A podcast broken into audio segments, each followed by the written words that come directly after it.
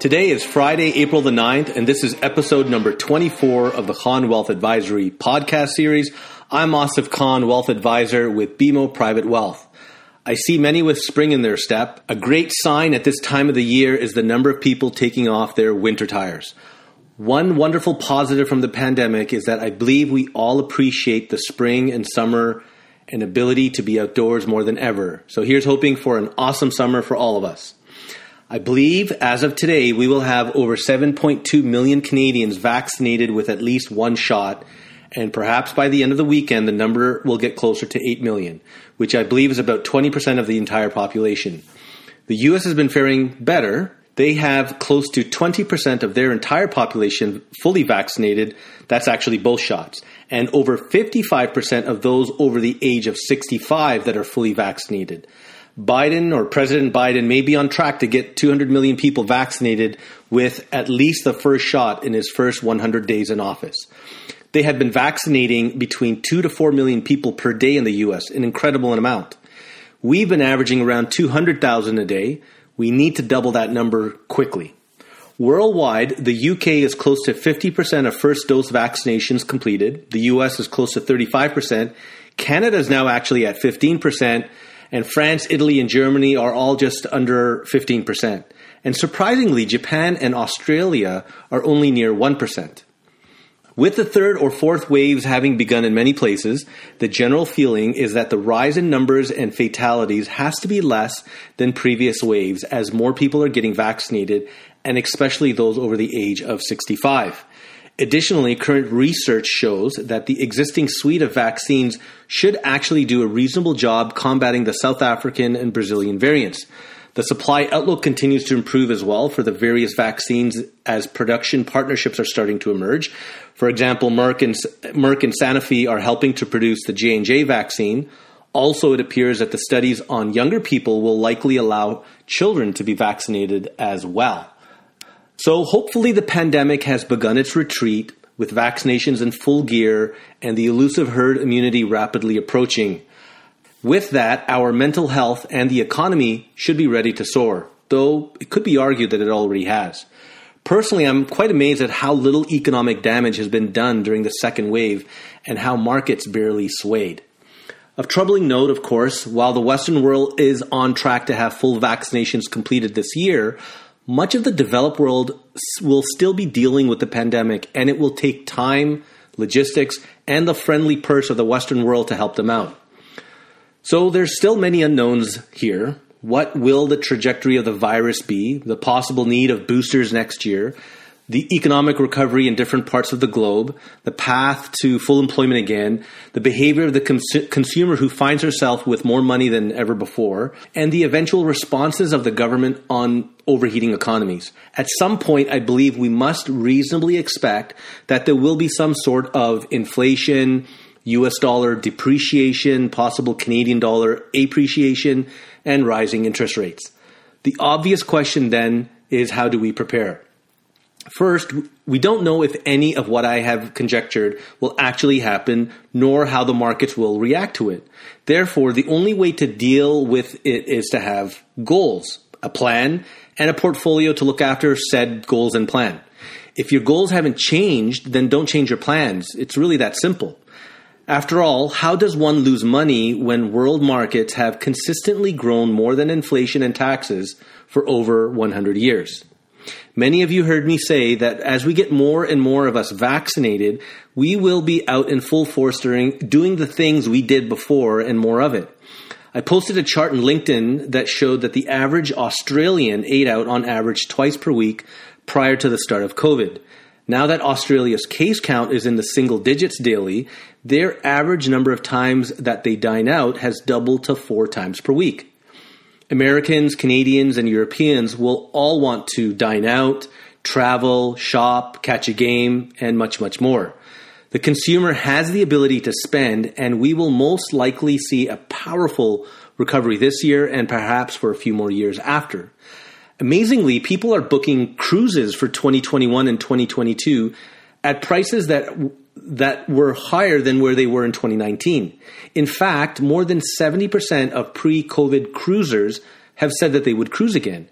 China, where the virus is largely now under control and the economy has rebounded, has domestic air travel air travel nearly returned to pre-COVID levels. US airports have recorded nearly 4 weeks of 1 plus million daily passengers. American Airlines, the the company has said that their spring bookings are now at 90% of 2019 levels. United Airlines said it will be hiring hundreds of pilots to keep up with its increased demand.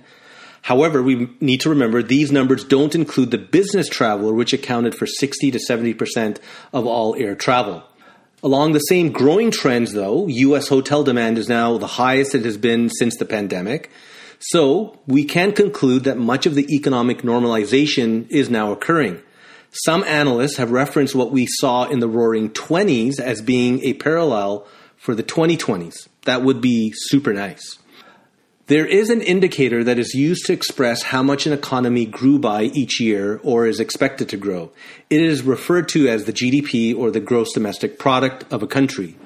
In 2020, the US GDP fell by 3.5%, Canada's fell by negative 5.4%, and Japan fell by negative 4.9%, and the Eurozone fell by negative 6.6%.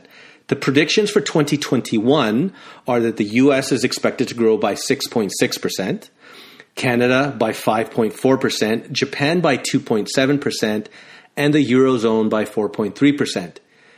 In fact, JP Morgan has the US economy growing by 8% this year. That is a number that the US has not seen since the 1950s. And if you did not see last week's report in the US that the US was expected to add about 660 jobs for the month of March, that number was actually above 900,000. Economists predict that the US could start adding 1 million plus jobs monthly pretty soon. And Canada will see proportionally similar numbers here. It is rather incredible that after the worst quarterly GDP drop in history from a year ago to the possibility of an 8% growth in such a short period of time is simply unprecedented. We have to thank the governments for acting quick and decisively by pumping vast amounts of money and other me- measures into the system.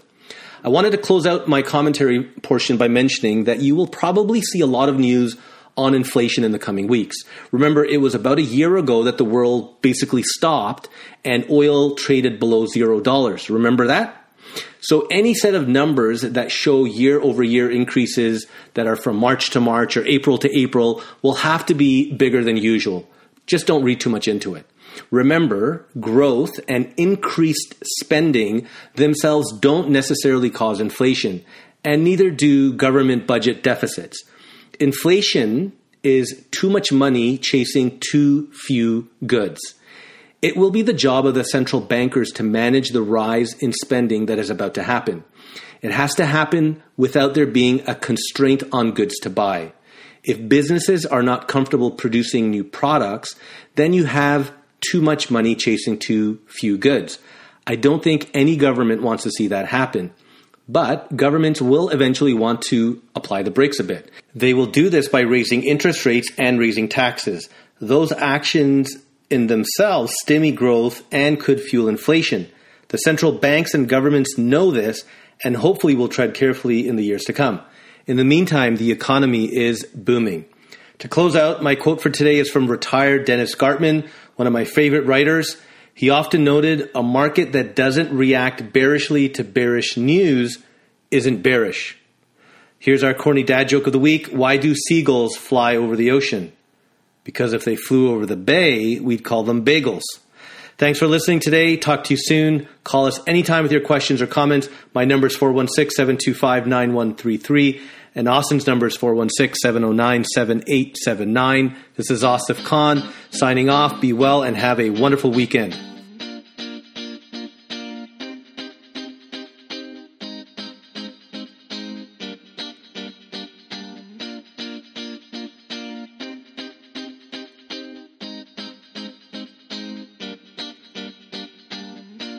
Hello, are you still listening? Well, thanks for sticking around. I recently learned of a furniture store called Restoration Hardware. Their stuff is very nice. So, for something to do, my wife and I went to Yorkdale Mall a couple of weeks back to visit it. It's the only one here in Canada. We were looking for a new sofa and some dining chairs. After looking at the price tags, at the price tags, I decided I wasn't going to buy. Ouch. However, I highly recommend that you visit their four floor showroom. Definitely something to do when the lockdowns are over. We had a gift given to us recently at the house. It was a box of chocolates. My 12 year old daughter ate more than half of them. And she said to me, Dad, these Godiva's chocolates are just so good.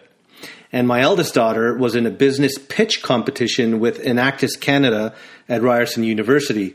Her group won the pitch and have received seed money to start this new business of theirs. The business is to help small podcasters monetize their podcasts. Let's see what she can do with my podcast. Take care. All the best.